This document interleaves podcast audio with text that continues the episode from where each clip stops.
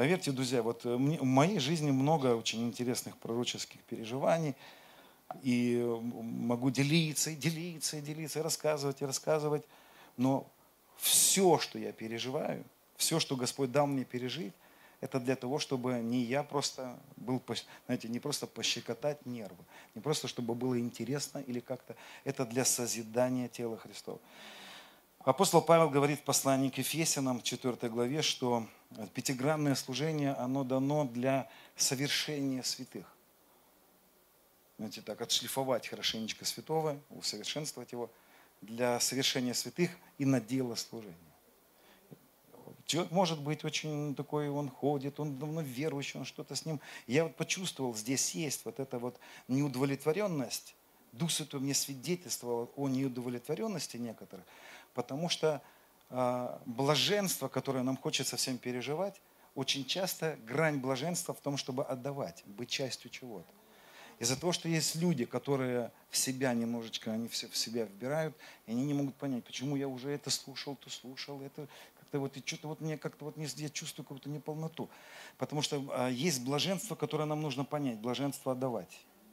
Блаженство отдавать свою жизнь, отдавать свою жизнь, полагать ее здесь, полагать ее для того, чтобы созидалось тело Христова, созидалась церковь. И те люди, которые из этой церкви, я вас приглашаю к тому, чтобы созидать эту, эту церковь, созидать то, что здесь происходит. Знаете, мне часто люди пишут, такой поток большой, я с многими людьми общаюсь, и мне люди говорят, вы знаете, а вот церковь такая, и вот церковь такая, и вот, вот там то. Знаете, я приглашаю вас к жизни, где, где нужно перестать э, рассматривать, что не так у церкви. Ева, она рассматривалась как-то. Она вот эту наготу рассматривала, так что Адаму ее пошла рассказала про все, что не так. И из этого они свалились и выпали из, из полноты жизни с Богом. Не рассматривайте, что не так. Будьте людьми. Я еще не, это, это просто то, что Дух Святой здесь я, я пережил в атмосфере. Я почувствовал это в атмосфере. И э, я не знаю, про кого идет речь. Я иногда вот вижу людей и понимаю, что в жизни людей происходит. Иногда Дух Святой сокрывает для того, чтобы, знаете, было не стыдно кому-то. Я не знаю, для кого я говорю, но я хочу сказать тебе, драгоценный брат и сестра, что полноты ты не будешь ощущать, если ты не перейдешь вот в эту, вот в эту жизнь, где ты не будешь говорить, что не так, а начнешь, э, начнешь служить, начнешь, начнешь помогать, созидать, строить, устраивать. Вот. И я, я всю жизнь так живу. Я много что могу сказать, что не так – и, друзья, вот эта домостроительная благодать. Есть благодать для того, чтобы быть созидателем тела Христова. Для того, чтобы созидать то, что Дух Божий делает. А Он делает здесь. Эта церковь сто процентов начал Господь. И я вам советую всегда вкладываться в то, что делает Господь. Всегда это поддерживать. Потому что ты никогда не сможешь Бога в этом случае, знаете, как в, ты не сможешь Его что-то дать, чтобы Он не воздал тебе за то, что Он делает. Вот. И что еще вот из таких моментов, которые... А, еще один момент хочу сказать, друзья. Тоже я это услышал немножечко, вот когда готовился, сидел. Я хочу сказать, что вот есть такой момент, а, что когда я переезжаю в церкви какие-то, я смотрю, как бы пытаюсь увидеть, что Дух Святой мне скажет про этого, про того, про того. И иногда, эм, ну вот есть молитвенные линии, мы молимся – Иногда молишься за человека, и ты ничего не слышишь. Я говорю, Господь, ты, ты ничего не хочешь сказать? И Господь а мне нечего ему сказать. Знаете, что есть люди, которым нечего сказать. Потому что есть люди, которые как бы, они, ну, они пустые, они, в них нет какой-то вот глубины, что ли. В них нет каких-то интересов. Что им сказать?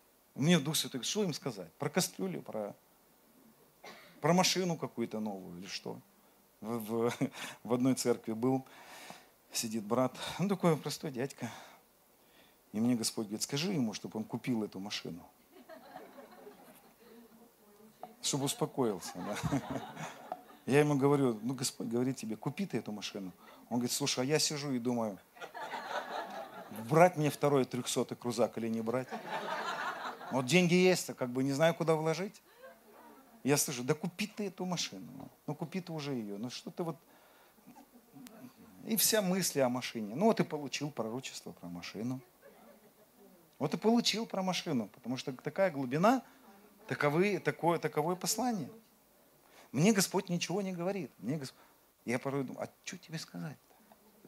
Ну вот представьте, Господь, вот Он поседает на троне, Он говорит, я не знаю, что сказать. Ну что рассказать, ну что рассказать? Ну давай хоть что-нибудь скажем. Вот, и вот хоть, если вы, вы хотите хоть что-нибудь, это плохая жизнь. Я очень много всего от Господа слышу. Потому что не хочу быть на, на поверхности. Я хочу переживать глубину. Я хочу участвовать в деле Божьем. Здесь забег есть. Небольшое время. Пробежать этот забег земли. И это время нужно пробежать. Не проползти. Его надо пройти качественно. Нужно узнать. Мы пели сейчас, воля Божья. Я вам советую в эти дни и сегодня – знаете, заинтересоваться, Господь, что ты хочешь? Но не спрашивайте просто вот так, что ты там хочешь, Господь? Ну, типа, ну, ну так, просто хотя бы узнать. Ну, мне, в принципе, как бы, если вот так по-честному, ну, мне не интересно. Я больше хочу, чтобы он узнал, что я хочу.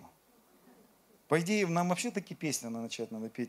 петь. Не, не воля, э, не да будет воля твоя, а да будет воля моя, Господь. Ну, потому что если так по-честному, то большинство верующих, они они, э, им интересно Богу рассказать свою волю. А если интересно Его волю узнать, ну это просто так, как бы книжку пролистать, ну как новости. И такой человек очень поверхностный, и он э, глубоко не пойдет.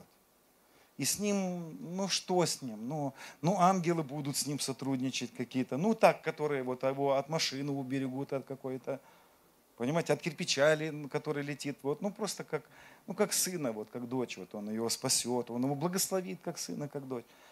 Но я вам гарантирую, что приключение с Богом начинается в тот момент, когда все-таки вот эта жизнь Божья, Его, Его Божья воля в нашей жизни, она нас начинает захватывать. Если нас не захватывает Его воля, скучная будет жизнь. И нечего будет толком сказать. Ну, так и будут говорить. Да купи ты эту машину уже. Ну. Какую стиралку купить там. Ну, вот такое будет интересовать. Ну, и будет говорить Господь это. Он вообще, на самом деле, ему, ему не то, чтобы вот, ну, ему нравятся только те, которые волю его. Нет, он любит всех. Ну, просто так выбрал человек, вот такой уровень. Кто понимает меня, да? Я заметил, что э, хочется вот глубины, хочется видеть людей, у которых есть глубина. Хочется людей, которых интересует царство, церковь, небо, проявленное на земле. Вот хочется вот этих людей видеть, а вот с ними, а здесь такие. Вот абсолютно, я, аминь. Не, ну, не, ну вы аминь скажите это. Аминь. Я вам советую начать интересоваться волей Божией. Я, вам, я хочу сказать, Он не заставит себя ждать. Он не заставит себя ждать, Он откроется. И вот это приключение в Боге, оно начнется. Вот это приключение с Богом. И это вообще жизнь с Богом, она интересная. Но Бог, Он такой, Он река, это не озеро. Он не статичен. И жизнь с Богом, она как поток. Она куда-то будет нести, это будет интересно. А вот жизнь вне воли Божией, она неинтересная, она скучная. Кто-то говорит, мне скучно в церкви. Не церкви тебе скучно. Это не, это не церковь виновата. Это не то, что в церкви скучновато. Это просто... Э, мне очень интересно вообще с Богом жить. Мне, я, я, допустим, мне без разницы, где я нахожусь. Я вот рассказываю иногда, в Казани были, э, мечеть, большая мечеть, пошли на экскурсию в мечеть. Ну, Казанская мечеть, там такой Кремль огромный. Зашли в мечеть, а меня как наполнил Дух Святой. Нет, это не за мечети, чтобы вы понимали. Просто мне Дух Святой наполнил. Мне, мне интересно с Богом везде, даже в мечети. Я, я как начал ходатайствовать за этих... Э, а они молятся. Они точно ревнуют о приключениях. И я молился не вместе с ними, а за них молился, потому что они так вызывали к Богу, там эти мусульмане. В 6 утра у них намаз. Понимаете, они идут, они, им нравится вот этот... Вот такое слово намаз. Намазано. Понимаешь, надо жить вот как бы не в промаз. Это не церковь скучная. В церкви очень весело. Скучно, когда человек, вот он уходит в такую жизнь, где вот он вокруг себя. Вот поэтому и скучно. Скучно церкви человеку, который не интересуется вот этим ну, путешествием, э, путешествием с Богом. Вот такому человеку будет интересно, ну, скучно. А если ты интересуешься Божьей воле, о, как не скучно будет. Ну, по крайней мере, дьявол точно против тебя выйдет, уже будет не скучно. Уже будет чем заняться. Поэтому, друзья, интересуйтесь жизнью с Богом. Вот э, моя главная задача, э, которой меня Господь призвал, даже не сны, не учить о снах, хотя я несу на себе какую-то пророческую грань, какую-то функцию пророческую. Вот. Моя главная задача э, рассказать то, что я видел в своих, в своих переживаниях с Богом и учить об этом. Учить об этом. Однажды ко мне пришел Иисус а ночью, это было во сне или не во сне, я не знаю. Потому что реальность настолько путается в этот момент. Пришел Господь ко мне и сказал, я приглашаю тебя учить людей, погружать людей в благодать, или учить людей о кресте, о Христе распятом и воскресшем. Об этом я хочу учить, друзья. Хочу учить вас, и э, еще раз немножко назад вернувшись, я хочу пригласить вас к поиску тому, что Он от нас желает. И начнутся посещения. Господь начнет говорить, Он начнет вскрывать. Друзья, э, в конце служения мы будем молиться о том, чтобы Господь говорил к нам. И в ночи говорил, и учил нас, и посещал нас. Но помните, люди, которые живут для себя, если вам это нужно для себя, я вам гарантирую, вами заинтересуется только падший мир. Только падший мир ищет людей, которые интересуются возвысить себя. Они очень любят этих людей. И они придут, а как ангел света придет. Потому что падшему миру нужны люди, которые не, церковь созидают, не тело Христова созидают, они себя созидать хотят и ими воспользуются. Если вы хотите, чтобы Дух Божий действовал, вам нужно разобраться немножко с своим сердцем. Это очень быстро происходит. Это очень быстро происходит. Отец, что ты хочешь? Потому что домостроительная благодать для домостроительства, для строительства дома, а не для себя строительства. Понимаете?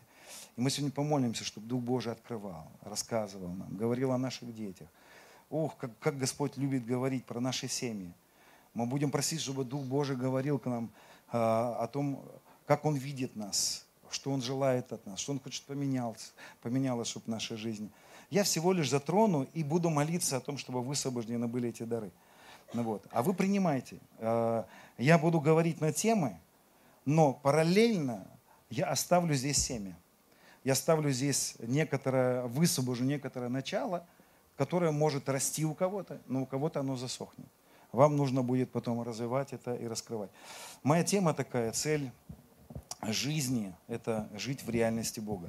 Вот, друзья, хочу вам сказать такую простую мысль, очень простую мысль, но, к сожалению, которая не понимается э, верующим людям. Ну, не понимается. Вот эта мысль о том, что главная цель – это жизнь в реальности Божьего присутствия, что наша с вами главная цель это жить в реальности Божьего присутствия. Но мы любим Божье присутствие. Вот мы сейчас переживали Божье присутствие. Но что здесь не так? А, верующие, они же, ну, они же как бы, это нормально для нас жить в Божьем присутствии. Но я хочу вам сказать, что у многих из нас вот, вот эта жизнь в реальности Божьего присутствия, она не стоит как главная цель. Я заметил, что многие преследуют в Божьем присутствии что-то другое. То есть у нас есть какая-то цель, ну, допустим, мы хотим состояться в жизни. Мы хотим какой-то прорыв. Мы хотим какие-то вещи. То есть у нас есть какая-то цель, но чтобы достичь эту цель, нам нужно Божье присутствие. И тогда Божье присутствие не будет в твоей жизни. Потому что Господь не проститутка. Его нельзя использовать. Он, страшное слово, да, но я хочу, чтобы вы запомнили это. Его нельзя использовать. Вам когда-нибудь нравилось, нравилось такое, что вот, эм, ну, допустим, пример такой. Вам звонят с какой-то компании и говорят, счастливая новость для, для вас. Вам дан суперприз. Приходите в наш офис. Мы дадим вам подарок. И ты такой, а чё, что там, ну, и ты понимаешь, что что-то как-то не вяжется это вот, что-то они от тебя хотят там по-любому. Они, они что-то тебе подарят, но потом что-то от тебя заберут в два раза больше, да? И ты понимаешь эти вещи, ты здесь, и ты говоришь, не, я знаю, вы меня используете. Вы знаете, мы понимаем, когда нас используют. И нам не нравится это. Но мы же по образу и подобию его созданы. Вы думаете, Господу нравится, когда мы используем Его как некоторый холодильник для того, чтобы набить свое чрево? Для маленьких христиан это нормально. Ну, знаете, младенцы. Вот младенцам, им же, им же нужна титя, да? И, ну, мама-то сама им еще и не нужна. Им не мама нужна. Мы выросли. Вот сейчас у меня мама уже взрослая. Ух, как я люблю свою маму. И мне уже мама нужна. Но для младенца мама не нужна. Для младенческое христианство это еще вот, это вот что-то мы ищем еще. Но нам надо вырастать. Нам нужно вырасти для того, чтобы понимать, что Божье присутствие – это цель христианской жизни. Жить с Богом – это цель. Присутствие Божье в нашей жизни – это не некоторая возможность что-то получить от Него. Хотя, если мы так сделаем, поверьте, мы что-то получим. Но мы опять промахнемся. Я заметил, что какое-то время назад Дух Божий обращался ко мне и говорит, ты, ты когда переживаешь мое присутствие, ты всегда что-то просишь от меня. Ну, знаете, вот, а мне так научили. Вот мой пастор, знаете, как учил меня, «А сколько нужно молиться, пока не переживешь Божье присутствие. И вот как ты Божье присутствие пережил, сразу проси. Ты чувствуешь Бога и сразу доставай пулемет, Максим. Нет, пулемет да дай. И говоришь, дай, дай, дай, да, да, дай, дай, дай, да, да, дай, дай, дай, да, да. Жена подносит патроны, переставляешь. Теперь детям моим дай, дай, дай, да, да, дай, дай, дай, да, да.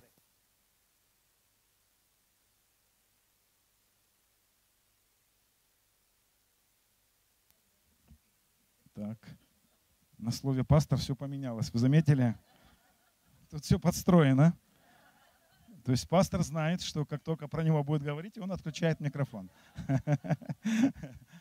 И мы знаете, церковные нужды какие.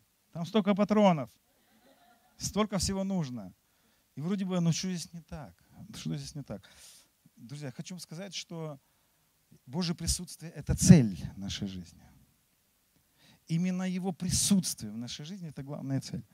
Если мы не сделаем Его присутствие в нашей жизни главной целью – мы будем несчастными. Даже если в нашей, э, нашей жизни будет, допустим, служение, церковь, тоже очень хорошая, очень церковь, это как, какое мощное, это я вообще очень церковный человек. Я хочу сказать, что сегодня э, я слышу такие слова, допустим, эра церкви прошла. Нет. Ну нет, не прошла эра церкви, и никогда не пройдет эра церкви. Это неправда, я не буду об этом учить, я у меня были сны, где Господь меня объяснял о том, что духи обольстители высвобождены сегодня в России, чтобы учить о том, чтобы эра церкви прошла. О том, что вот я теперь такой, знаете, мне один брат позвонил, говорит, что ты там про церковь рассказываешь? Ну что ты там, что церковь, церковь. Ну, церковь нужна только для того, чтобы я усовершенствовался. Ну, помните, пятигранное служение для совершения святых – ну все, я был в церкви, я усовершенствовался, пить бросил, это, это все, я хороший мальчик, я ушел. Что мне в этой церкви делать? Они меня сделали совершенными, все, у меня все нормально теперь.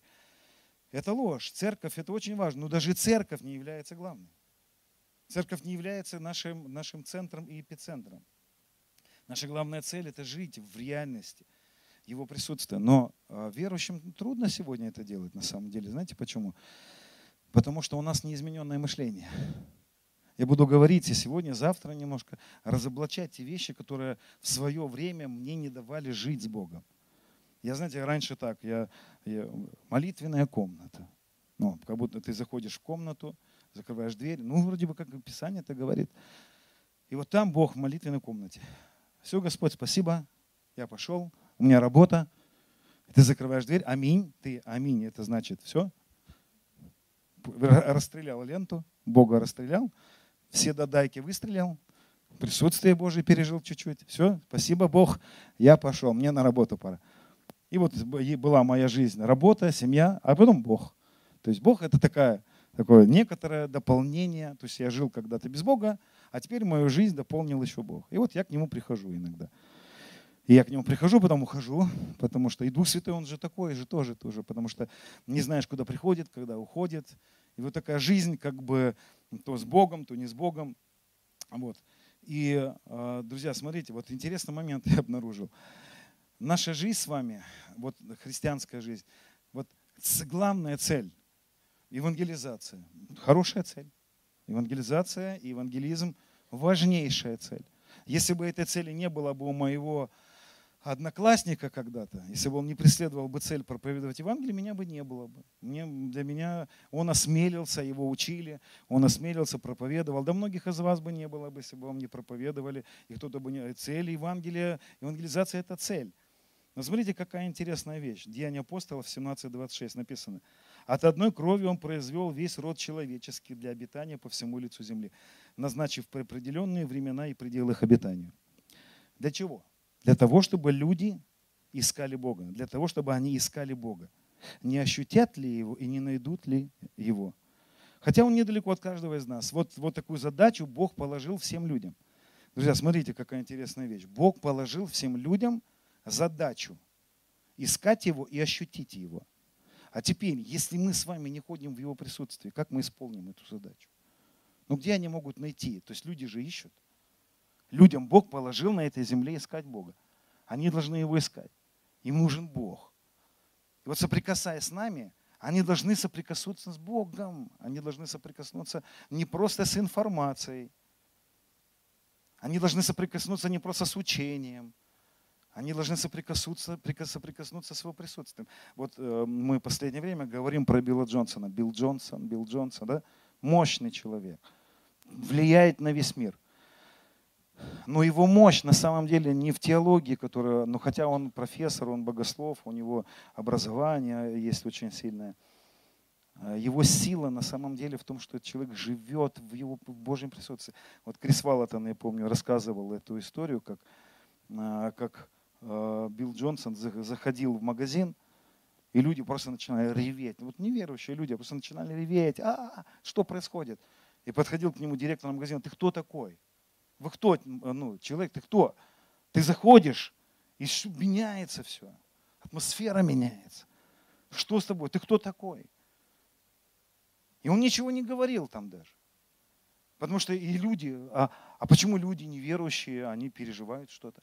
А потому что у них заповедь. Бог положил на всех людей заповедь искать его.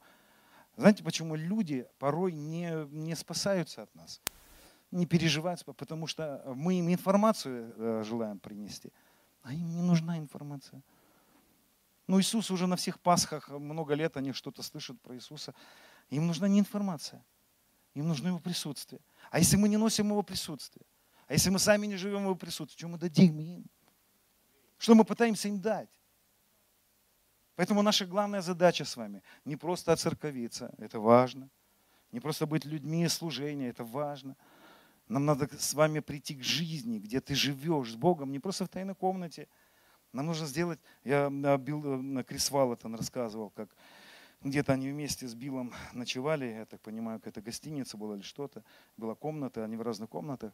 И он говорит, иду ночью и слышу, Билл молится, Билл Джонсон молится, он говорит, заглядываю, а он руки к небу, и он спит, он спит и плачет, Иисус, Иисус. И он ему утром говорит, Билл, а, а он даже не помнит. У него даже ночью наслаждается его дух. Понимаете, друзья, это не просто история про какого-то Билла, это только ему доступно. Я вам гарантирую, это доступно всем. Это важно всем прийти. Если у вас другая цель в жизни, вы промахнетесь. Дары – это не цель. Я столько людей знаю с очень сильными дарами. Я видел людей, у которых есть мощнейшие дары, но в их жизни Божье присутствие никогда не было целью. Поэтому они разрушены, сокрушены и более того, и других на дно потянули. Потому что все это похоть, и вся, все это поиск, когда у нас первое не первое, когда у нас главное не главное. Мы промахнемся, скучно становится. Скучно в церкви. Но поверьте, никогда не будет скучно. Когда мы с вами сделаем его присутствие нашей главной целью. Главная цель наших собраний – это не, э, не домостроительство, не церковь главная – нам нужно понять, что главное всегда было это его присутствие. Это жизнь в реальности, ощущение Бога. Вот не найдут и не ощутят ли его. Он, он, это Он положил нам такую заповедь, что мы все хотим его ощутить. И ты вот живешь несчастный, и ты даже не понимаешь, что несчастье внутреннее – это зов того, что ты тебе счастье ты поймаешь, когда только присутствие ты Божие будешь переживать. Только Божье присутствие. Вы знаете, вы замечали же это, да? Ты здесь приходишь, начинается поклонение, и ты чувствуешь, тебя как будто опьяняет. Опьяняет его присутствие. И тебе так нравится его присутствие, тебе легче становится. И потом как будто бы раз что-то уходит, и тебе опять тяжело становится. Как будто бы тяжесть какая-то. Потому что, потому что тебе, ты, ты, твой дух, твой дух насладился. Твой дух, он кричит тебе. Если тебе тяжело, вот это вот, знаете, как ты, Соломон говорил, все, суета и томление духа. Если томление духа присутствует в твоей жизни, я тебе могу гарантировать, если томится твоя душа, то она томится не потому, что с детьми проблемы, не потому, что муж не такой, не потому, что денег не хватает. Денег будет много, то дух будет томиться. Ну, Соломону это стоит поверить. Денег-то было во, сгущенки во, сметана была во, все было хорошо. У него женщины, золото, все было хорошо. У него Comedy Club выступал, у него, ой, там Яралаш и все дела. Но ему было сердце томилось. Не будет никакого счастья в деньгах. Сердце томится, это значит кричит дух. Он желает быть в его присутствии. Он желает и быть в единении с ним. Он желает наслаждаться его присутствием. Вот. И нам нужно с вами исполнить эту миссию. Если Бог положил людям на этой земле искать его и ощутить его, мы должны дать им это. Мы должны дать им ощутить его. Вы понимаете?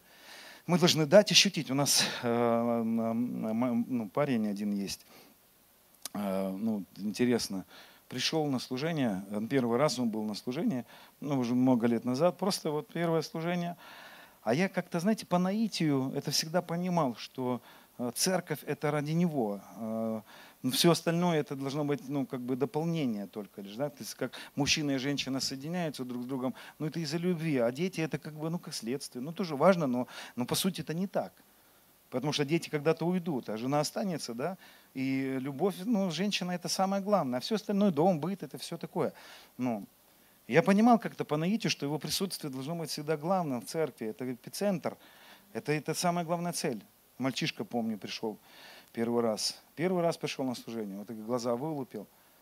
Как давай реветь, что с тобой? Я не понимаю, что, что со мной? А все, Евангелие достиг. Никто ему ничего не говорил.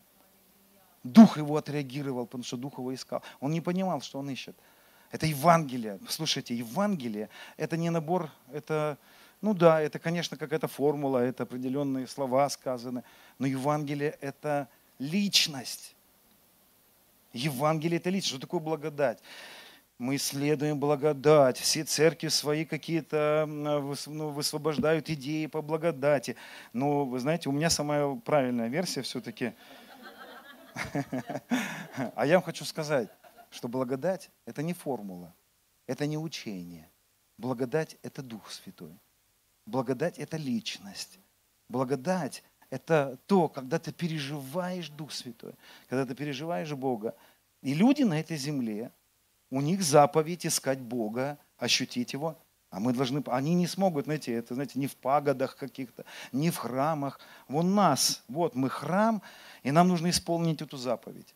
А как мы им отдадим это, э, это Божье присутствие, если мы сами не живем-то в этом? Вы понимаете? Поэтому надо научиться жить с Ним. А это время, да, чтобы научиться жить с Богом, это определенный путь. И нам нужно научиться так. Смотрите, как интересно а, вот эта мысль, которую а, хочу объяснить, почему пришел Иисус. Вот зачем же пришел Иисус? Спасти человека от наркотиков, спасти человека от греха. Но я вам хочу сказать, что грех – это большая беда. Ну, я имею в виду вот э, такой грех, как э, некоторые зависимости, да, и грех это очень серьезная, страшная вещь, потому что люди мучаются. Я знаю, как матери мучаются, когда их сын, сыновья наркоманы. Ну, это страшная вещь. Но я хочу вам сказать, что это не самое главное. Это не самое главное. Смотрите, как интересно, а, Господь говорит Аврааму, Бытие 12.1. «Сказал Господь Аврааму, выйди из земли твоей, от родства твоего, из дома отца твоего, в землю, которую я укажу тебе. Произведу от тебя великий народ, благословлю тебя, возвеличу имя Твое, и будешь ты в благословении. Я благословлю благословляющих тебя и злословящих тебя прокляну. Благословятся в тебе все племена земные.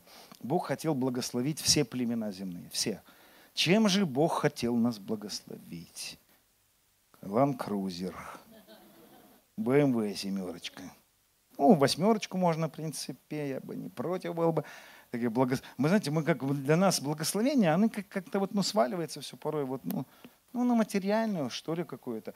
Благословить исцеление, благословить освобождение, благословить, я не знаю, ну, там, э, детьми, если бесплодие было. Ну, вот у меня, допустим, супруга была бесплодна абсолютно, и такое сверхъестественно Бог нас благословил. Ну, мы рады, что Бог нас благословил. Да я столько людей знаю, которых освободили от наркотиков, от алкоголя.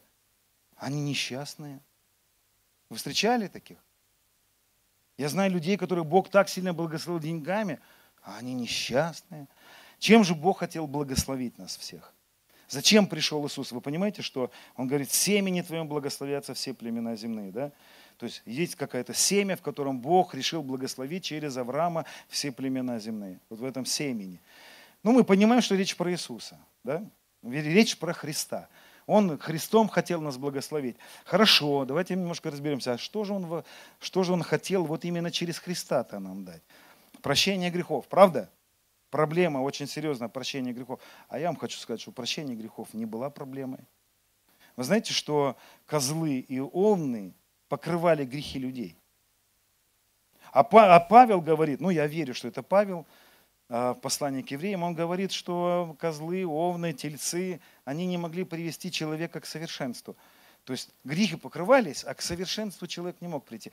Так Бог хотел совершенным человека сделать. Ну, то есть он хотел сделать, чтобы человек был очень такой, ну, прям хороший, добрый.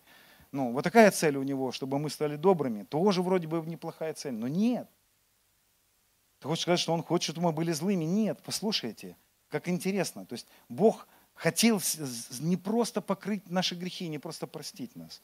Иначе бы он просто всех людей бы научил бы закону, и раз в год мы собирали бы где-нибудь в каких-нибудь центральных городах, приносили бы тысячи жертв, кровь проливалась бы, грехи покрывались бы, ну хотя бы на год, но покрывались. Ну там ты же работала, кровь козлов, она покрывала грехи. Грехи прощались на какое-то время. И грех, непрощение греха – это такая себе проблема. Но, но что не могло решить жертва козлов и овнов? И почему Господь хотел благословить именно через Авраама, а не через закон, не через козлов и овнов? Друзья, дело в том, что Отец наш Небесный, у меня были встречи, у меня была физическая встреча с Иисусом. Это потрясающе. Какой добрый наш Господь необъятно, непостижимо добрый. Но безогранично, безусловную любовь Он мне проявил тогда. Но я сейчас не об этом. Чем же Отец наш Небесный хотел нас всех благословить? Дело в том, что Отец наш видел всегда нашу проблему не в том, чтобы мы просто не прощены. Но знаете, есть такое представление Бога, что вот Бог как бы сидит на троне, и Адам согрешил, и Господь говорит, я сейчас тебя прибью. Вот ты ты, короче, ты вот, ну, ты знаешь, ты меня, удите, уберите его от меня. Я не могу, вот, мне так хочется тебя наказать. Во мне так пылает справедливость. Ведь ты же согрешил, и ты, я сейчас накажу, как накажу. Уйди лучше от меня. И вот он выгнал, и э, Херувимов вокруг, сам спрятался в неприступном свете, ну, чтобы хотя хоть немножко мы еще пожили, чтобы не растворить нас на атомы. Вот мы как будто Бога, знаете, представляем таким наказывающим, желающим наказания, но Он не человек. В нем никогда не было, понимаете, Бог не человек, Он, он не злой, Он добрый. И ты хочешь сказать, что не проблема э, наказания за грех? Да нет, наказание за грех это проблема, конечно, но наказывает не Господь. Поверьте, сам Господь, Он никого не наказывает, сам человек себя наказывает. Это наказание сам человек берет, и, конечно, там есть ангелы, которые ему помогают в этом случае. Но нет, беда-то вот какая была. Когда Адам в Эдемском саду, вот она вся картина, Евочка появилась, драгоценная, и Господь встречается с Адамом еще до Евы, и он говорит ей, ему, Адам, не срывай этот запретный плод, пожалуйста. Что же он его просил? Неужели там реально было какое-то яблоко? Или какой-нибудь там, не знаю, какой-то фрукт какой-то. Это же все притча на самом деле. Знаете, что он его попросил? Он попросил Адама не уходить из его присутствия. Он сказал ему, Адам, пожалуйста, не отделяйся от меня. Я, конечно, даю тебе волю. У тебя есть твоя воля. У тебя есть твой выбор, у тебя есть твоя жизнь. У тебя могут быть твои планы. Бог благословил людей волей. Бог благословил людей их волей. Вот этим «я», «я», тем, чем Он нас благословил. Это великий подарок «я», это величайший подарок. Но когда Он дал этот подарок, Он сказал Адам, пожалуйста, не уходи в «я», не уходи ты в это яблоко. Не, ешь ты вот это я. Но не будь ты, не живи без меня. Но, но не уходи в суету, вот в эту жизнь, где ты просто... Вы знаете, Адам, а, Адам, когда, уходит, а, когда согрешает, что он делает? Он обманутый сатаной, конечно, уходит в жизнь, где он вдруг почему-то думает, да я как-то вот, в принципе, неплох. Ну, как-то вот, в принципе, я и сам могу. Ну, в принципе, я готов в церковь ходить. Нет, ну, Господь, я от тебя не отказываюсь. Но у меня мои планы, у меня мои идеи. И, в принципе, да будет воля твоя. Я чуть-чуть поменяю словами, да будет воля моя теперь. И ты, пожалуйста, так, я-то, ну, я-то знаю, что ты вот такой. Ты теперь помогай мне мою волю исполнить. Мое я. Я хочу реализоваться. Почему я говорю, люди, которые, у которых вот это я, они вроде пришли, прочитали волшебные слова, ну, в церкви, но у них все еще до сих пор вот это я, они все еще себя развивают. Они даже в церкви развивают себя, а не, а не Яхве. Другими словами, когда Господь ему говорил в Эдемском саду, он говорит, будь, ну, пожалуйста, не я, а Яхве пусть будет твоей жизнью. Кушай меня. Вот это дерево жизни, это был Яхве. Кушай меня, будь со мной, пребывай со мной. Пусть я буду твоей жизнью, центром, мирозданием твоим. Со мной это все у тебя получится. Ты все пройдешь, у тебя все будет хорошо, никто тебе ничего не сделает. Но Адам уходит в я. Вот в это вот я уходит Адам. Он отделяется от Бога. Он не то чтобы, я еще раз хочу сказать, это не было так, что я, ты мне не нужен, Бог. Он так не говорил. Он просто уходит в жизнь, где, где он и его воля, и его жизнь вокруг себя является вот его жизнью такой. И когда Адам уходит в это, но интересно, что Адам, уходя в свою жизнь, вот такую отделенную от Бога, так как Адам не имеет в себе жизни, человек не имеет в себе жизни. У человека в жизни нет в себе. Помните, Иоанн говорит, вот Иоанн, он не был жизнью, а вот Иисус, первый главок, да, жизнь явилась нам. В нем жизнь была, жизнь была, а в Адаме жизни не было. В Адаме нет света. Он сосуд, он светильник. Он, в нем, если нет масла, этот сосуд пустой. Он э, глиняный горшок просто и все. И без, без, без Яхва человек просто, ну, просто тьма. Ничего хорошего нету. И вот человек отделяется и попадает в жизнь без Бога. И жизнь в отделенном состоянии э, становится бедой человека. Человек проваливается вот в свою жизнь без Него. И проваливаясь в жизнь без, без Божьего присутствия, человек попадает во всю проблему своей жизни. Ведь услышьте, друзья, но главная беда человека не в том, что ему вменялся какой-то вина.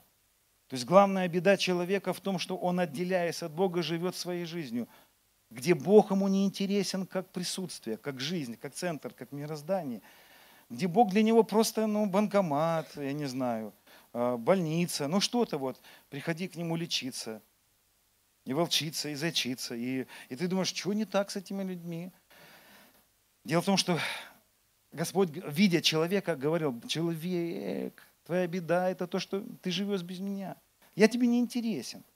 Ты что-то хочешь от меня получить. Но ты не хочешь быть со мной, ты не хочешь пребывать со мной. А Троица, Отец, Сын и Дух Святой поглощены любовью, поглощены жизнью друг с другом. Троица, это не так, это не такая утром планерка, что что будем делать. Троица – это всепоглощающая любовь друг к другу. Он говорит, я пойду и умолю Отца, чтобы дал Дух Святой, умолю. Ну, Боже мой, мы еще не понимаем это все. И вот когда человечество отделилось, Бог смотрит на человечество и говорит, человек, я знаю, в чем твоя проблема. Твоя проблема в том, что меня нет в твоей жизни. Моего присутствия нет у тебя. И вот Бог говорит Аврааму, пожалуйста, Авраам, где человек? Вот Авраам, Авраам, пожалуйста, выйди от отца. Я через тебя народ произведу. Там потом Христос через это придет. И через этого Христа я хочу всех благословить. Так чем же Господь хотел благословить? Вот в Галатах 3, 3 главе апостол Павел истолковал то, чем Господь хотел благословить все народы. Христос, он говорит, 3 глава, 14 стих, Христос искупил нас от клятвы закона сделавший за нас клятвою, как написано, проклят всяк, висящий на древе, дабы благословение Авраамова через Христа Иисуса распространилось на всех язычников. И дальше он объясняет это благословение, чтобы нам получить обещанного Духа верой. Дух Святой – это то, чем хотел всегда благословить Отец. Потому что отсутствие Божьего присутствия, отсутствие Духа Святого – это беда. Он хотел благословить всех собою, своим присутствием, жизнью собою, чтобы люди начали жить. Но мы почему-то превратили христианство просто в набор правильных слов. Прочитай это, соверши это, туда ходи, сюда не ходи, это делай, а то не делай. Но не, мы не видим проблемы в том, что человек, будучи церковный, не живет с Духом Святым. Мы не видим в этом проблемы. Ну что, ходи в церковь, ну он же в церкви. Слова так правильно он прочитал. Прощение-то есть. Ну-ка, давай-ка, шиба-рыба, даба-даба, крабадуба. Крабадаба есть? Все, нормально. Ну-ка, выходи, кто, кто сейчас не говорит на языках? То есть мы все превратили в какую-то, знаете, просто формулу. Так, э, кто Духа Христова не имеет, тот не его, правильно, так, чтобы Дух Святой – это языки. Ну-ка, иди сюда. А, иди сюда. Я помню, как меня мучили, пост брали. А я не мог креститься духом, ну, поговорить на языках, потому что пастор постоянно чеснок ел. И, вот, и он, когда молился за всех нам, этот драконий запах просто ну, всех выбивал. Ты, какой там Дух Святой? Ты... И я помню, они мучили, ты уже третий день поста, чтобы крещение Духа Я уже задолбали. Повторю-ка я. Я просто на, я просто повторил шиба-рыба за кем-то. Ну, вот это шила баба косая. Сало, сало мало, это, это уже, да. Что такое я не слышал за свою жизнь? И шила баба косая, один брат молился. И шина машина, шина монтаж один. И баба Шура, баба Рая, я слышал. А, один, особенно, ну, нуждающий в деньгах, он говорил так, доллары, доллары, доллары, доллары, доллары, доллары, доллары. Рубли, ну, как бы, доллары. И мы почему-то решили, что Дух Святой это просто вот доллары, шаба-рыба и, и баба косая. Я не против иных языков, я люблю иные языки, и Дух Святой это просто э, пророчество и какие-то дары, что как будто Дух Святой, знаете, это просто набор функций каких-то. Ну, то есть мы вот плохо жили без иных языков, а сейчас еще надо еще, а, а, а еще вот книги же написаны вот такие про иные языки. И ты когда читаешь, ты вообще эту книгу, когда видишь, то уже испугаешься от того. Ты думаешь, а как? Ну как, как? И вот это все в мучение какое-то, и просто такое мучение. Надо молиться на языках. И человек говорит, да я не знаю, что это, ну, ну ладно, надо, так надо. И все какая-то мука, все как-то непонятно. Вы понимаете, о чем я говорю вообще? Да? Я, вы ну, вы прожи, проживали это все. И ты не можешь понять, что не так вообще. Что вроде бы я там несчастен был, пришел в церковь, и что-то понимаю, там как-то я посчастливее был. Навалили какую-то кучу ответственностей.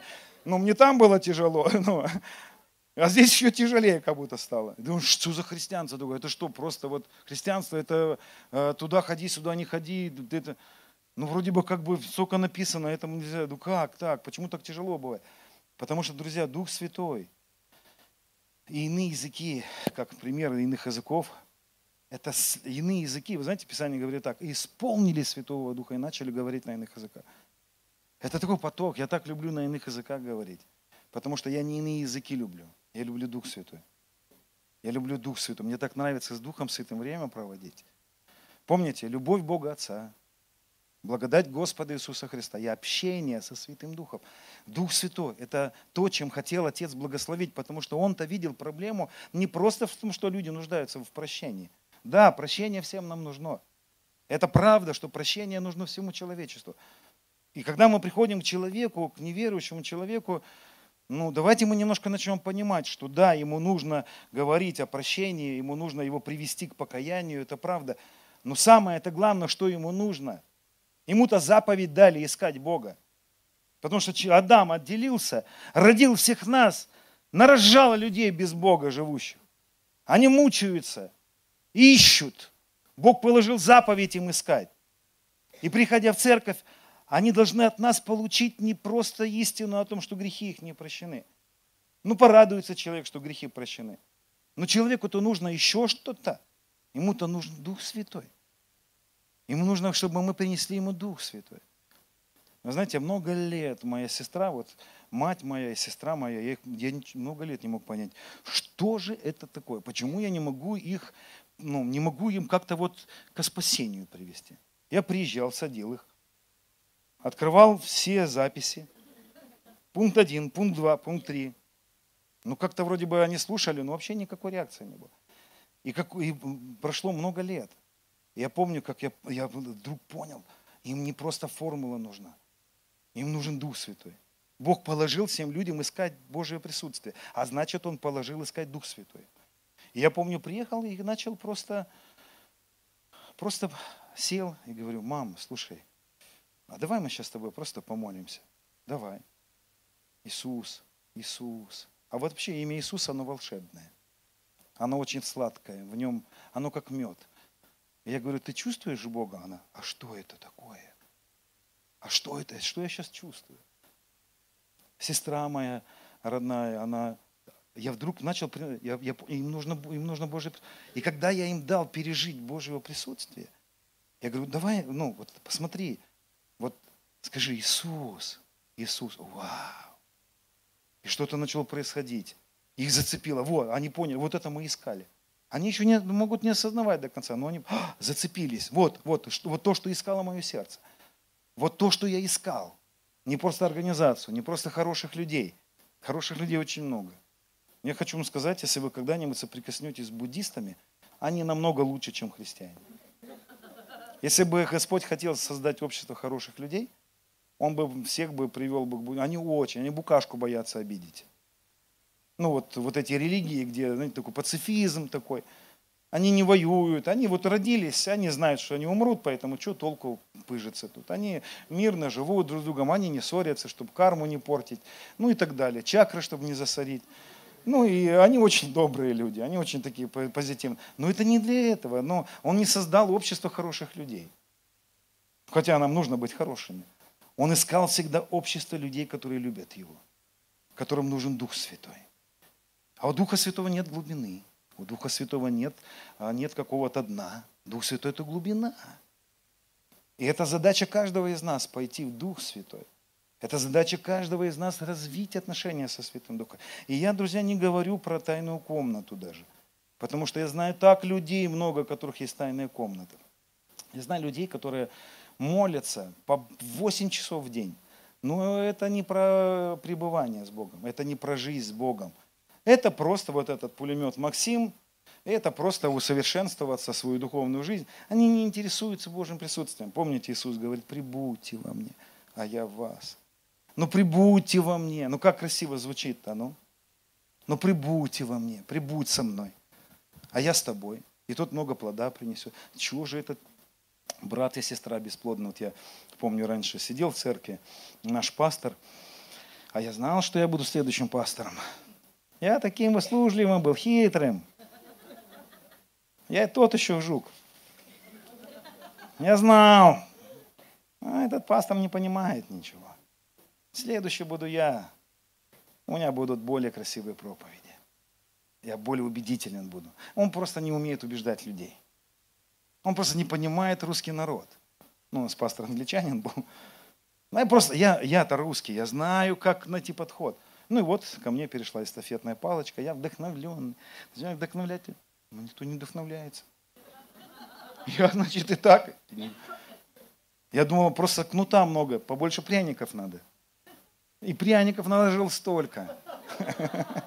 Пряники, пряники, пряники. А люди наелись пряников. Да в 90-х еще пряниками можно было кого-то. А сейчас как бы люди уже самодостаточны, им как бы, ну что им Бог, они сами, он работают, и деньги есть, и все. И ты думаешь, а что не так тогда? Ну, кнутом попробую. Кнутом. А они и кнутом уже не готовы. Что же не так? Что же надо сделать такое, чтобы люди начали меняться? И вдруг я начинаю понимать, ты, как пастор, ничего не можешь сделать. Твоя главная задача – жить в Его присутствии. И Божьим присутствием, Духом Святым, создать атмосферу для Духа Святого, чтобы Духа Святому было не тесно. И когда Дух Святому не тесно, когда Дух Святой среди нас, ты вдруг видишь, как человек, который всю жизнь был бякой, забиякой, вдруг ты смотришь, он плачет, он меняется. Он был жаден и говядиной. А сейчас такая, такая щедрая душа. И вообще, вот, кстати, вот, пастор, заметьте, что это выгодно. Вообще Божье присутствие в церкви выгодно. Когда нет Божьего присутствия, пожертвования очень маленькие всегда. Когда люди в Божьем присутствии, они такие щедрые.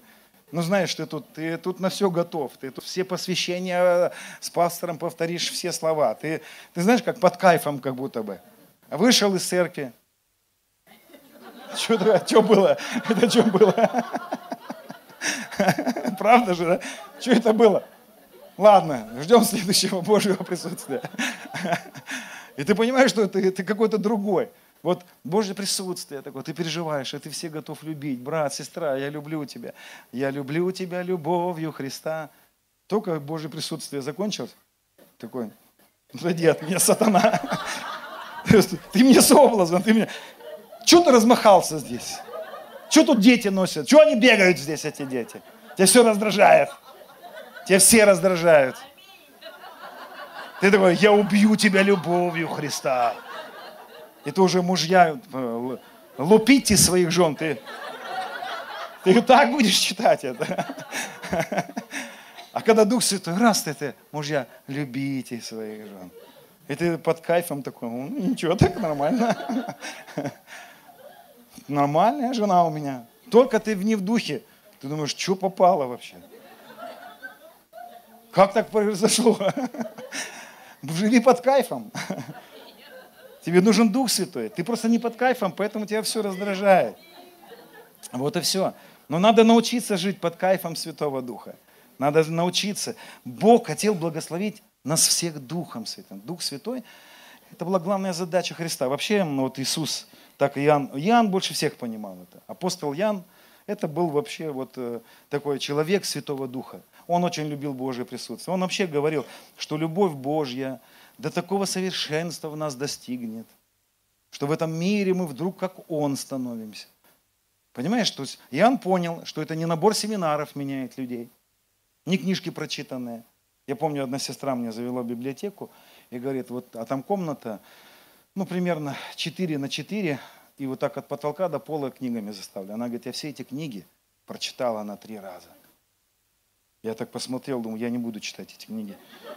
Я не хочу как ты стать.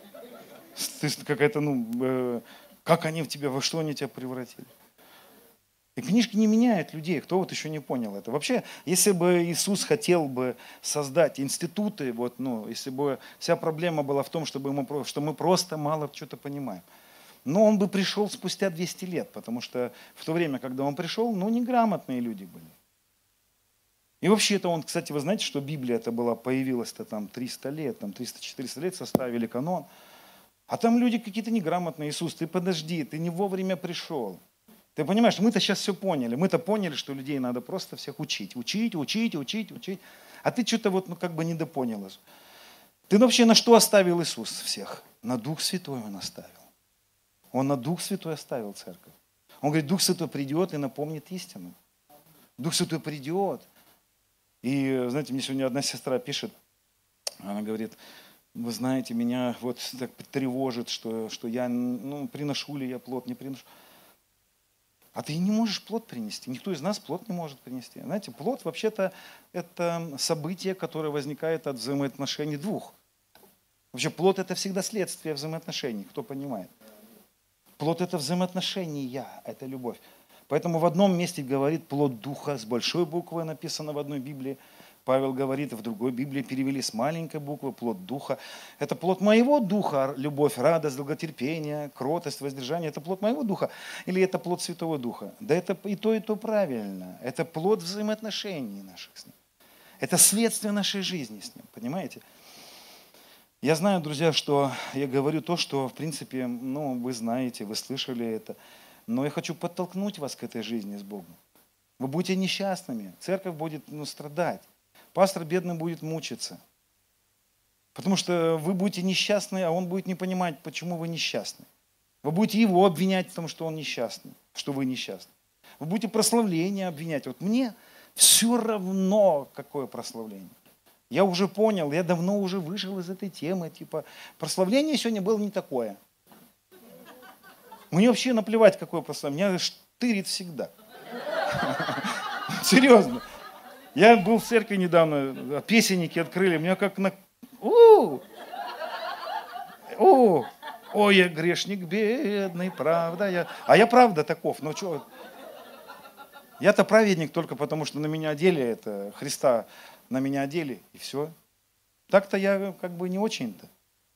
И меня так накрывает везде, потому что это не про церковь уже. Вы не будете, знаете, вы не будете вот э, мучить кого-то, и вы не будете искать причину ваших проблем в ком-то, где-то, что-то. Да причина проблем каждого человека в отсутствии жизни с Богом, сто процентов. Есть такая штука. Хорошо там, где нас нет. Там, где я был недавно в одной церкви, а, ну, идет поклонение, а я всегда стараюсь, когда первый раз особенно приезжаю, на каждом служении стараюсь слушать Дух Святой, что ты хочешь мне сказать для церкви, вот какие-то моменты. Ну, как вот здесь вначале я вышел, сказал, я вам не просто так эти вещи говорил вначале. Я слышу, мне Господь говорит, у глупого глаза на краю земли. Скажи церкви здесь, что глупость поселилась в церкви. И глупость такова, что счастье где-то там. Я вышел, говорю, я не знаю церковь, там церковь не маленькая. Я говорю, я не знаю церковь, но вот такое слово Господь мне дал, что здесь дух глупости есть. Что здесь есть люди, которые говорят, что вот там, я сейчас поеду туда, ну знаете, Краснодарский ад. Крат. Не, не край, не рай, а я уже не люблю этот Краснодарский край. Все туда едут, потому что все бросают церкви. Вообще на Дальнем Востоке столько церквей брошенных. Потому что там счастье. Ну не знаю, я не, я не увидел их там счастливыми, которые сбежали со своих территорий, со своих постов. Нет. Вот эта погоня, знаете, ну я вышел и вот это рассказал о том, что ну, так, есть такое понимание. Пастор, сколько времени у меня еще есть? До утра. Хорошо, я высвободил, что я чувствую здесь глупости. Это, это реальный дух. Вот понимаете, это не человеческий, это дух. Это дух глупости, у которого, который говорит, счастье не здесь. Ты чувствуешь, нет счастья? Твое счастье где-то там. Потому что счастье не где-то там. Счастье – это Дух Святой. Если ты не живешь Духом Святым, тебе Майами... Прив... Вот кто был когда-нибудь на хорошем курорте? Ты море, счастье. А ты что-то ходишь такой какой-то, ну, ну, как бы, ну, да. Ну, Клюзев, ну, Олин. Ну, как бы первый день, ну, Олин, Клюзев, а потом, ну, ты как-то чувствуешь, что как-то вот, ну, вроде бы я думал, что как-то будет поинтересней. Вы ловили себя на мысли, что вот, вот сейчас я куплю себе крузачок – и будет ВОЗ. И ты как бы купил себе крузачок. Нет, ну, кто купил себе крузачок, я не знаю. У меня была такая возможность. Ну, я, не, я два дня порадовался. И ты понимаешь, что там нету этого. Это тоже суета. Ну, я вышел, это рассказал в этой церкви. Проходит две недели, пастор мне звонит, говорит, представляешь, вся команда собралась уехать. Оставляет, вся команда, практически 90%, решила оставить служение. Кто в Америку, кто? Знаете, вот эта вот война началась, и все сразу здесь притесняемые становятся. Потому что там притесняемых принимают, и вдруг вот и, и такой беженцы. Пока возможность есть лучше жизнь устроить, ну туда. И он говорит, слушай, это дух глупости, оказывается, был тут, а я даже не понял. Убежишь туда, а жизнь, она лучше не станет. Потому что самая счастливая жизнь – это в присутствии Святого Духа и в реализации жизни с Ним. Пусть это будет Магадан, пусть это будет э, такие места непростые, но там ты будешь счастливым, потому что счастье – это не место, счастье – это не территория, счастье – это Дух Святой. Жизнь с Богом – это и есть самое величайшее, величайшее то, что я пока вижу как дефицит. Ну, серьезно, я вижу это дефицитом сегодня в церкви.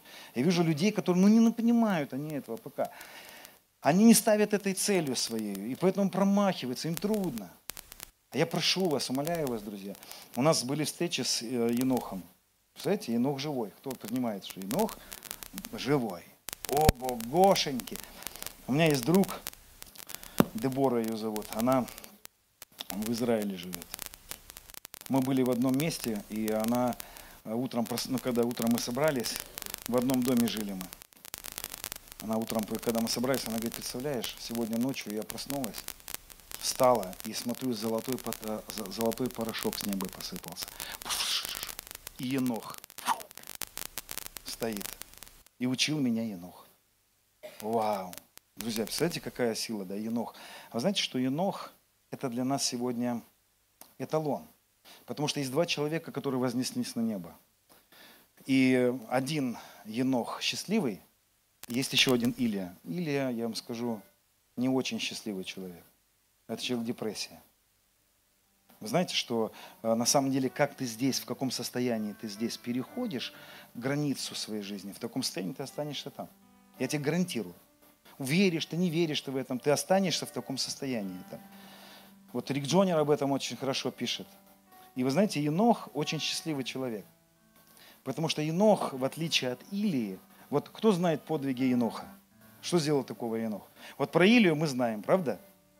На горе кормил, а огонь с неба сводил, э, этих убил, того замочил. Огонь, а, огонь там, там, ну такой боевик, прям можно снять, хороший полнометражный голливудский фильм. А что Енох-то сделал? Что Енох-то такого сделал? Скажите, что сделал Енох? Жил с Богом. Вот все, что мы читаем, давайте прочитаю. Написано так. Енох жил 65 лет и родил Мафусаила. И ходил Енох перед Богом по рождениям Мафусаила 300 лет. И родил сынов и дочерей. Все же дней Еноха было 365 лет. 365 вам что-то напоминает? Какая-то полнота, да, такого цикла какого-то, да? Наверное, знаете, это притча же, потому что имя Енох переводится как учение, учитель или учение – какое-то учение в его жизни, чему же хотел научить Господь нас в жизни Еноха. Вот Енох, величайший, на небо вознесен. Вау! Вау! Я уверен, что многие из нас будут возноситься на небо в телах. Это время наступает. Вообще слава очень сильно Божия будет проявляться. Но первый, который был вознесен на небо, это не Илия.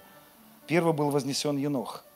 И ничем он не отличился, кроме как жизни с Богом. Мы даже его ну, книгу Еноха, ну как бы есть, которые особенные, которые прочитали эту книгу. Я прочитал.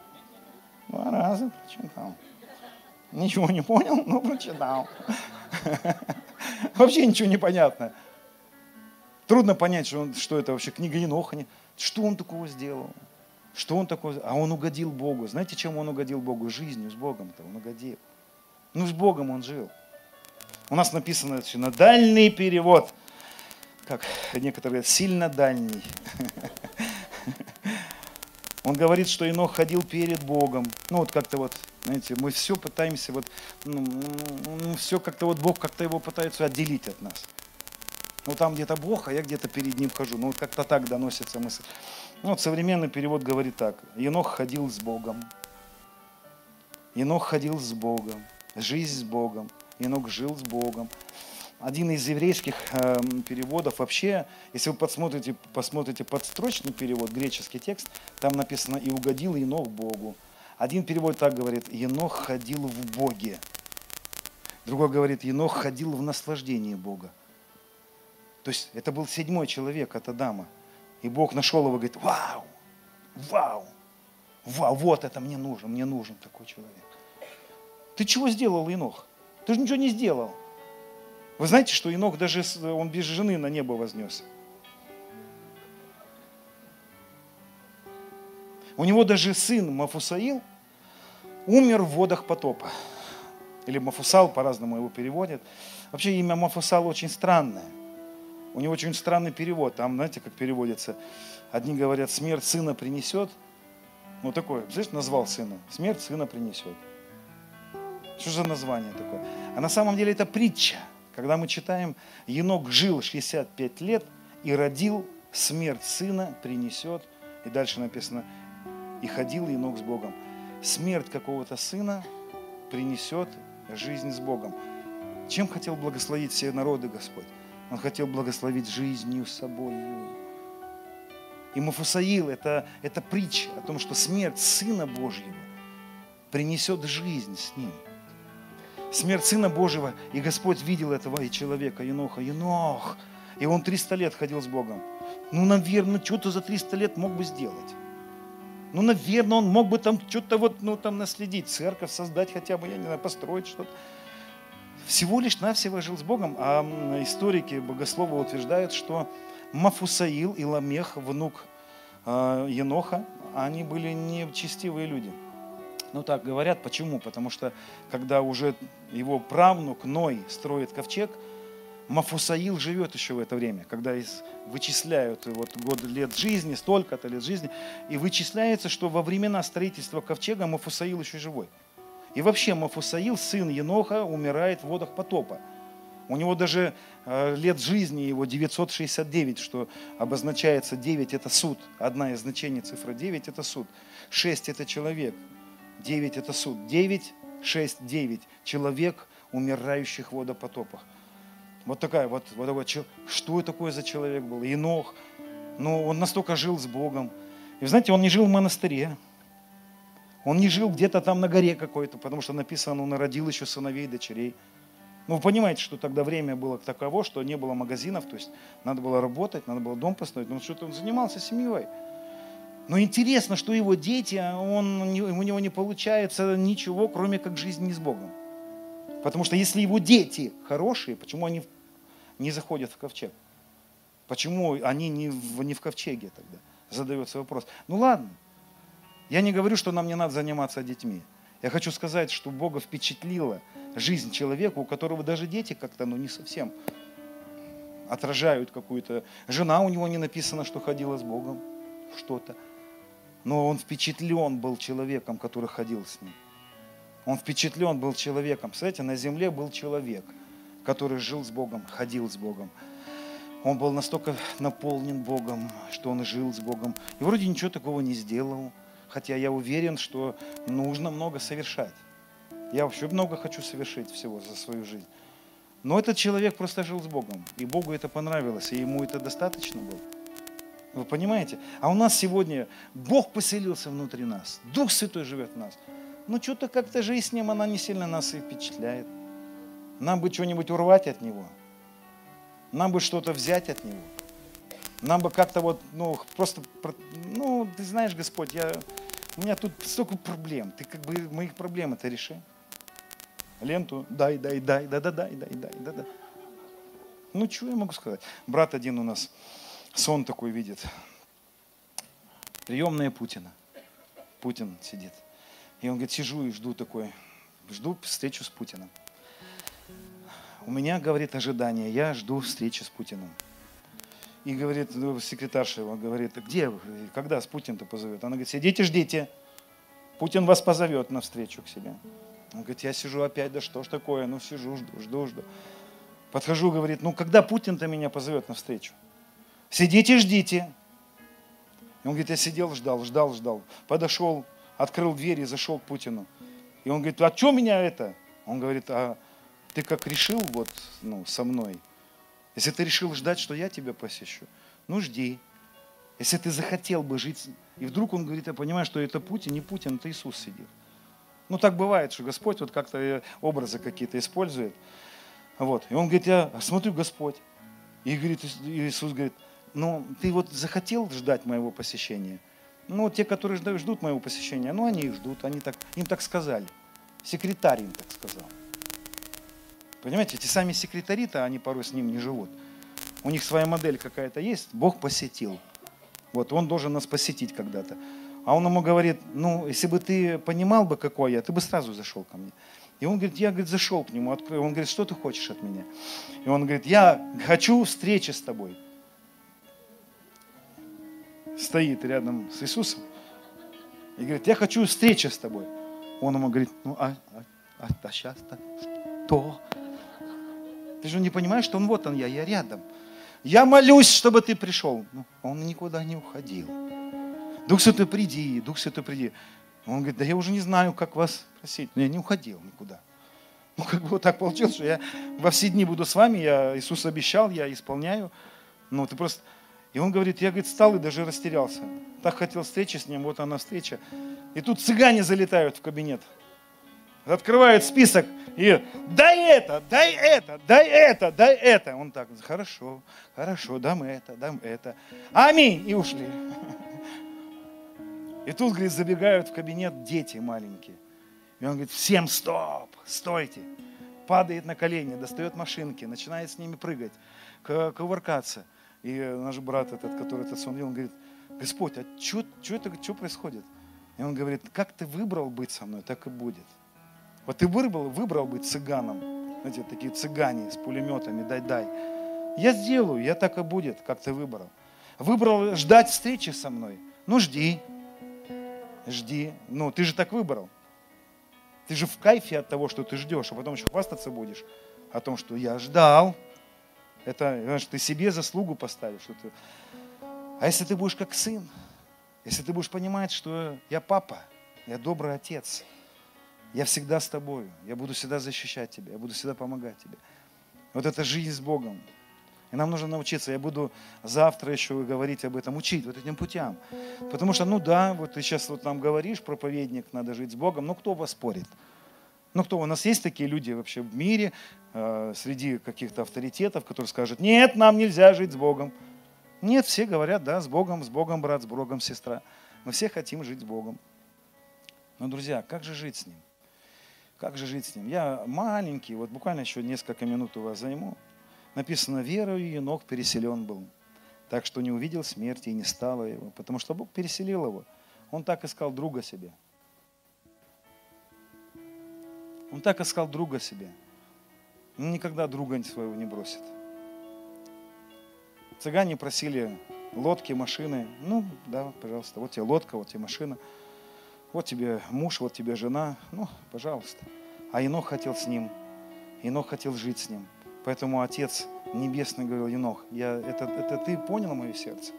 Ты увидел стук моего сердца, и я дам тебе это.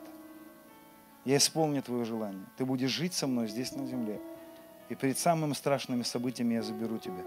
Потому что мне нужен друг. Мне нужна семья. Я, я не могу без тебя. Ты должен жить со мной. И написано, Енох был переселен. Ибо прежде переселения своего Получил он свидетельство, что угодил Богу. Как же, чем он же угодил Богу? Почему же так вот Бог с ним, а без веры угодить Богу невозможно? Друзья, Богу невозможно угодить без веры. Вот, вот эта жизнь с Богом без веры невозможна. Вот вам первый ключ. Если мы живем вот этой видимой реальностью, знаете, я заметил, что, что моя жизнь со Святым Духом. Я вот э, помню этот момент, это где-то года три назад было. Я начал переживать Дух Святой вот эта жизнь с Богом, час, два, три.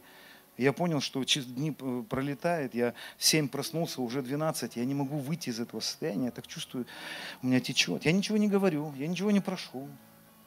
Я научился ничего не просить, потому что о чем мне просить? Ну что мне на небе? А что на земле? Ну все надо, он даст. Он что, злобный Танос какой-то, чтобы его уговаривать? Он, я, я знаю, он папа добрый. Вот меня, как отца, не надо уговаривать. У меня жена вообще, я даже не понимаю, когда она видит. У меня вот э, старший сын, он следит как-то за одеждой, за... Младший сын, вот у него будет коленка порванная. Он, он у нас, как-то э, младший Марк у нас, он настолько живет такой вот жизнью, такой беззаботной, что он у нас в этом году несколько раз в носках в школу уходил зимой. И пошел. Мы ему в окно, мы, когда он уходит, мы в окно смотрим, потому что раз пять он портфель не брал с собой. Вот я говорю, Марк, а у тебя какие оценки? Я не знаю. А он в любви живет. Ну, он младший, знаете, он, он в кайфе. Он там стих какой-то выучил еле как. Я говорю, что тебе оценку какую поставили? Я не спросил. Контрольная была. Говорю, что поставили тебе? Он говорит, пап, я не знаю, что мне поставили. Я говорю, тебе что неинтересно? Он говорит, мне неинтересно это все. Я, ему не интересно, как он одет, он, он живет в кайф такой. Знаете, ребенок в любви вырос, а, а жена у меня, она все видит. Вот она как Бог, моя жена. Ее не надо уговаривать, она сама все видит. Надо это купить, надо то купить, надо то купить, надо это купить, надо это купить. Почему мы добрее Бога? А? Я вот начал переживать его присутствие. Час, два, три, четыре, пять, шесть, семь. И потом, ну, тайная комната. Он такой отделялся. И потом думаю, а что бы мне не попробовать, как Енох?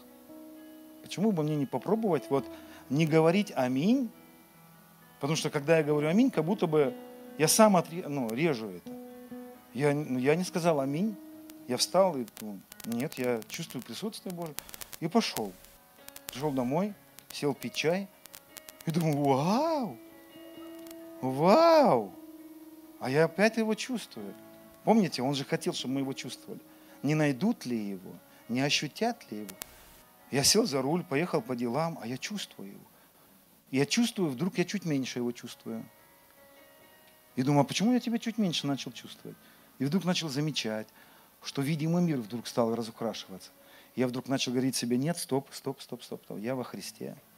Я во... И вдруг, когда я начал жить верой в то, что совершил для меня Иисус, а я буду завтра об этом говорить, я начал ходить с Духом Святым, начал чувствовать Его. Лечу в самолете, я чувствую Дух Святой. Жена такая радостная. Потому что когда я не чувствую Дух Святой, ну, в общем, мне не нравится, когда я его не чувствую.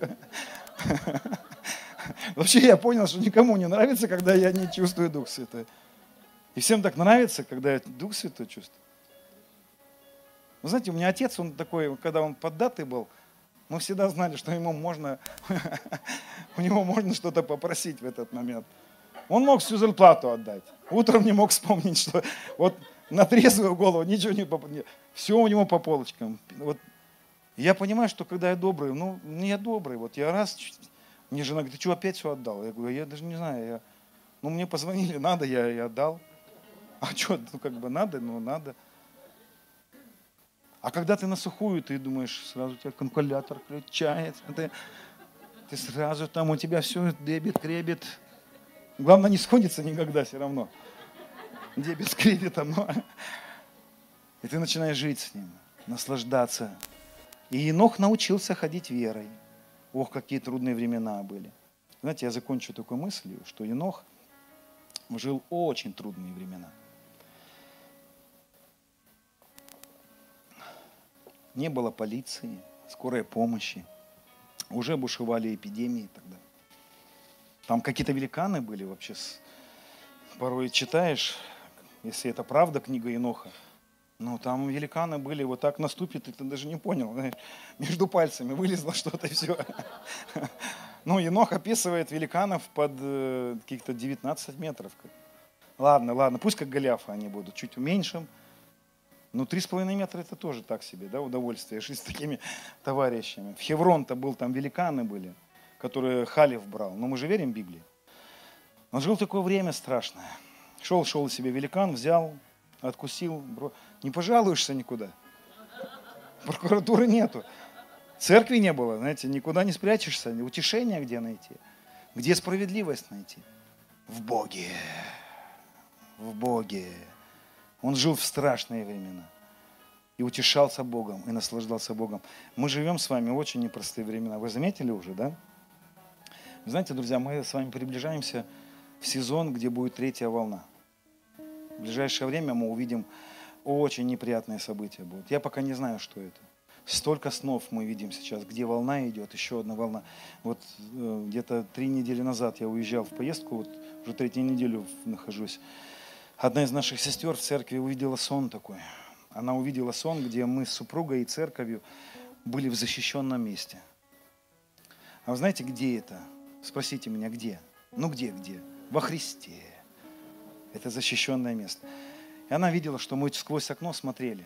И вот шла волна и накрыла всю землю. Потом пришла вторая волна. И во сне моя супруга повернулась и всей церкви сказала, мы прожили с вами две волны, и они не навредили нам, потому что мы сокрыты во Христе. И она говорит, приближается третья волна. И она тоже нам не навредит, потому что мы сокрыты, как енох. Знаете, почему енох был вознесен на небо? потому что он до этого 300 лет жил на небе. Он уже был на небе, как и мы с вами, во Христе посажены уже. Давайте начнем жить этой реальностью. Реальностью нашей жизни с Ним. Реальностью Его присутствия. Каждое утро, когда я просыпаюсь, для меня самое главное, каждое утро, каждое утро самое главное, я просыпаюсь и начинаю искать себя в Боге. Я в Боге, я с ним одно, он со мной одно, он любит меня, он мой добрый, любящий папочка. Я так, раньше, когда я курил, я всегда искал сигареты утром. А сейчас я сразу ищу Слово Божье. Так, так, Библия, что говорит мне Писание? Иисус, Ты во мне, я в Тебе. Ты моя любовь, я Твоя любовь. Ты ищешь человека на земле, который будет жить с тобой. А Илия, ну он тоже как бы служака. Илия был служака. Ты не найдешь про него, что он жил с Богом. Он просто служил Богу. Поэтому он в депрессии был. Постоянная депрессия. Служение в церкви, но в депрессии. Потому что с Богом не жил. А этот вроде бы что-то пророчествовал своей жизнью. Чем-то пытался нас научить своей жизнью. И мы только сейчас начинаем понимать. Знаете, последнее расскажу. Это сон был у нашего друга, очень сильный пророк в Украине. Она живет, пастор Наталья ее зовут, город Измаил. У нее был очень мощный сон. В ночь, когда Енох пришел к Деборе, там мы были в одном доме, в эту же ночь у пастора этой церкви был сон. Она во сне изгоняла бесов. Подошел Енох у, у двери, встал так у двери и говорит, оставь, пожалуйста, все это. Она говорит, ну тут же бесы. Тут же надо бесов изгнать. Он говорит, пожалуйста, оставь все это сейчас. Я хочу показать тебе путь, которым я шел. Я хочу научить вас всех тому пути, по которому я шел. И вы знаете, вот время такое, вот можно бесов изгонять, можно Богу служить. И это все правильно, потому что у нас две ноги. Одна – это жизнь для Бога, вторая нога – это жизнь с Богом. Ты будешь хромать всегда. Ты будешь всегда хромать на одно колено. Тебе будет не получаться служить нормально, тебе будет трудно. В моей душе ищут, и я хочу уже уйти.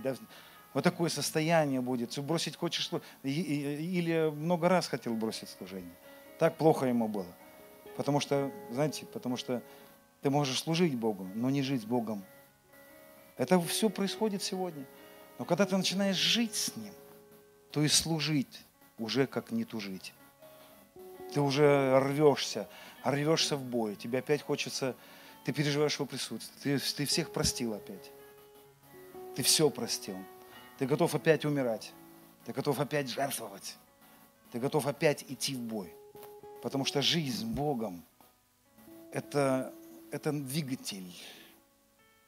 Это наш двигатель, это двигатель нашего, нашего служения, наших церквей. Церковь будет настолько счастлива, насколько каждый человек в церкви поймет, и не просто поймет, а перейдет в эту качественную жизнь с Богом перейдет и начнет практиковать. Да, это не просто, этому надо учиться. Этому нужно учиться, друзья. Все будет отвлекать тебя. Если ты пастор, твое служение тебя будет отвлекать. Если ты жена пастора, тебя будет пастор отвлекать. Дети будут отвлекать. Все будет отвлекать. Все будет казаться главным, ценным. Но ты если будешь все ставить вместо него целью, ты промахнешься. Вы знаете, вот я вроде как, как пророческое служение несу. А я вам хочу сказать, э, мне говорят, расскажи нам, как, как вот пророческое служение, как? А я в последнее время не хочу людей учить пророческим фишкам. Знаете, не хочу. Знаете почему? Я последние годы собирал группы, мы собирали ретриты, я обучал людей пророческому служению, как пророчествовать, как видеть, как истолковать. И смотрю, а практически никому не нужен, он не нужен. И потом вот эти вот люди, которые научились пророчествовать, мне потом пастор звонил, говорит, ты что сделал? Ты кого? Ты, ты монстра в мою церковь привел. Они задолбали меня, эти, эти пророки уже. Не замучили меня. Потому что они, они не в любви это все делают. Они, этим, они возьмут эти инструменты начнут портить церковь. Начнут мучить пастора, издеваться на церковь. И я понял, что люди должны исцелиться в Божьей любви. Им нужно научиться пребывать в Боге. И ты знаешь, что я заметил? Я увидел людей, которые не проходили никакие курсы. Вообще. Они нигде не были. У меня есть такие друзья сейчас, пророки, которые сокрыты. Их никто не знает. Невероятно. Мирового уровня люди. Потрясающие вещи. Ангелы посещают, они перемещаются. Небо посещают. Просто сильнейшие люди. И вы знаете, никто их не учил. Я их спрашиваю, как, как у тебя? Он говорит, а я просто, мне вообще ничего и не нужно было. Я как Давид брал гитару и уходил. Мне просто был нужен Бог. И он погружался в Божье присутствие, где он начал обучаться самим Богом. Ведь Дух Святой, ведь так же Иисус сказал, Дух Святой придет и научит вас. Поэтому, знаете, первично, конечно, надо книжки читать, учиться какими-то моментами, но мне так хочется, чтобы церковь погрузилась в жизнь чтобы пастор наконец-то счастливый стал, чтобы деньги в кассе появились, чтобы жадность ушла вся, чтобы мы стали щедрыми. Когда церковь нещедрая, пастор злой. Пастор злой, люди несчастные. Где же формула? Люди исполняются Духом Святым, щедрые, посвященные, любящие, грызня в церкви, они ссорятся между собой. Я думал, чего они ссорятся? Я и вот выхожу, учу, не ссорьтесь, не ссорьтесь. Написано, не ссорьтесь. Написано, прощайте. А они не прощают и ссорятся. И вдруг я вижу, как люди погружаются в жизнь Богом. И им никто уже не говорил ничего. Они сами начали прощать. Они сами начали быть добрыми. Они вдруг сами стали хорошими. Потому что Дух Святой меняет нас. Потому что жизнь с Богом преображает нас. Я видел людей, библейские школы закончили. Злее злых. Монстры религиозные. Невозможно рядом находиться. Неверующие добрее, чем они. Потому что жизнь с Богом нужна. И библейские школы тоже. Институты, богословие. Ой, я сам люблю ковыряться. Давайте встанем, друзья. Я хочу молиться с вами сейчас о том, чтобы у нас были с вами, был с вами этот опыт. Опыт появился у нас. И киналамасото куматая. Дай мне стаканчик.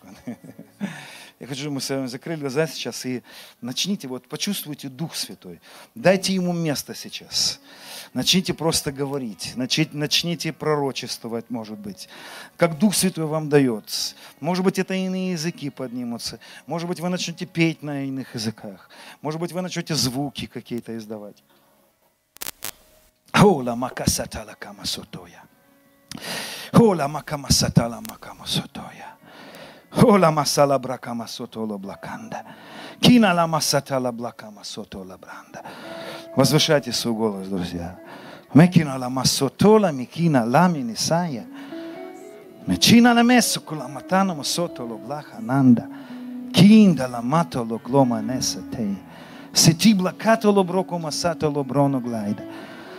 Oh, chiama la massa lo branda.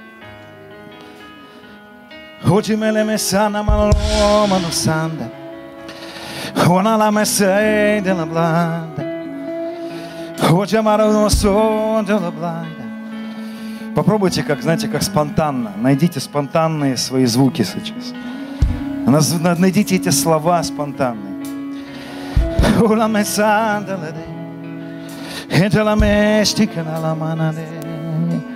О, прекрасный Дух Святой, научи нас, поведи нас, научи нас жить с Тобой – Дух Святой, научи нас,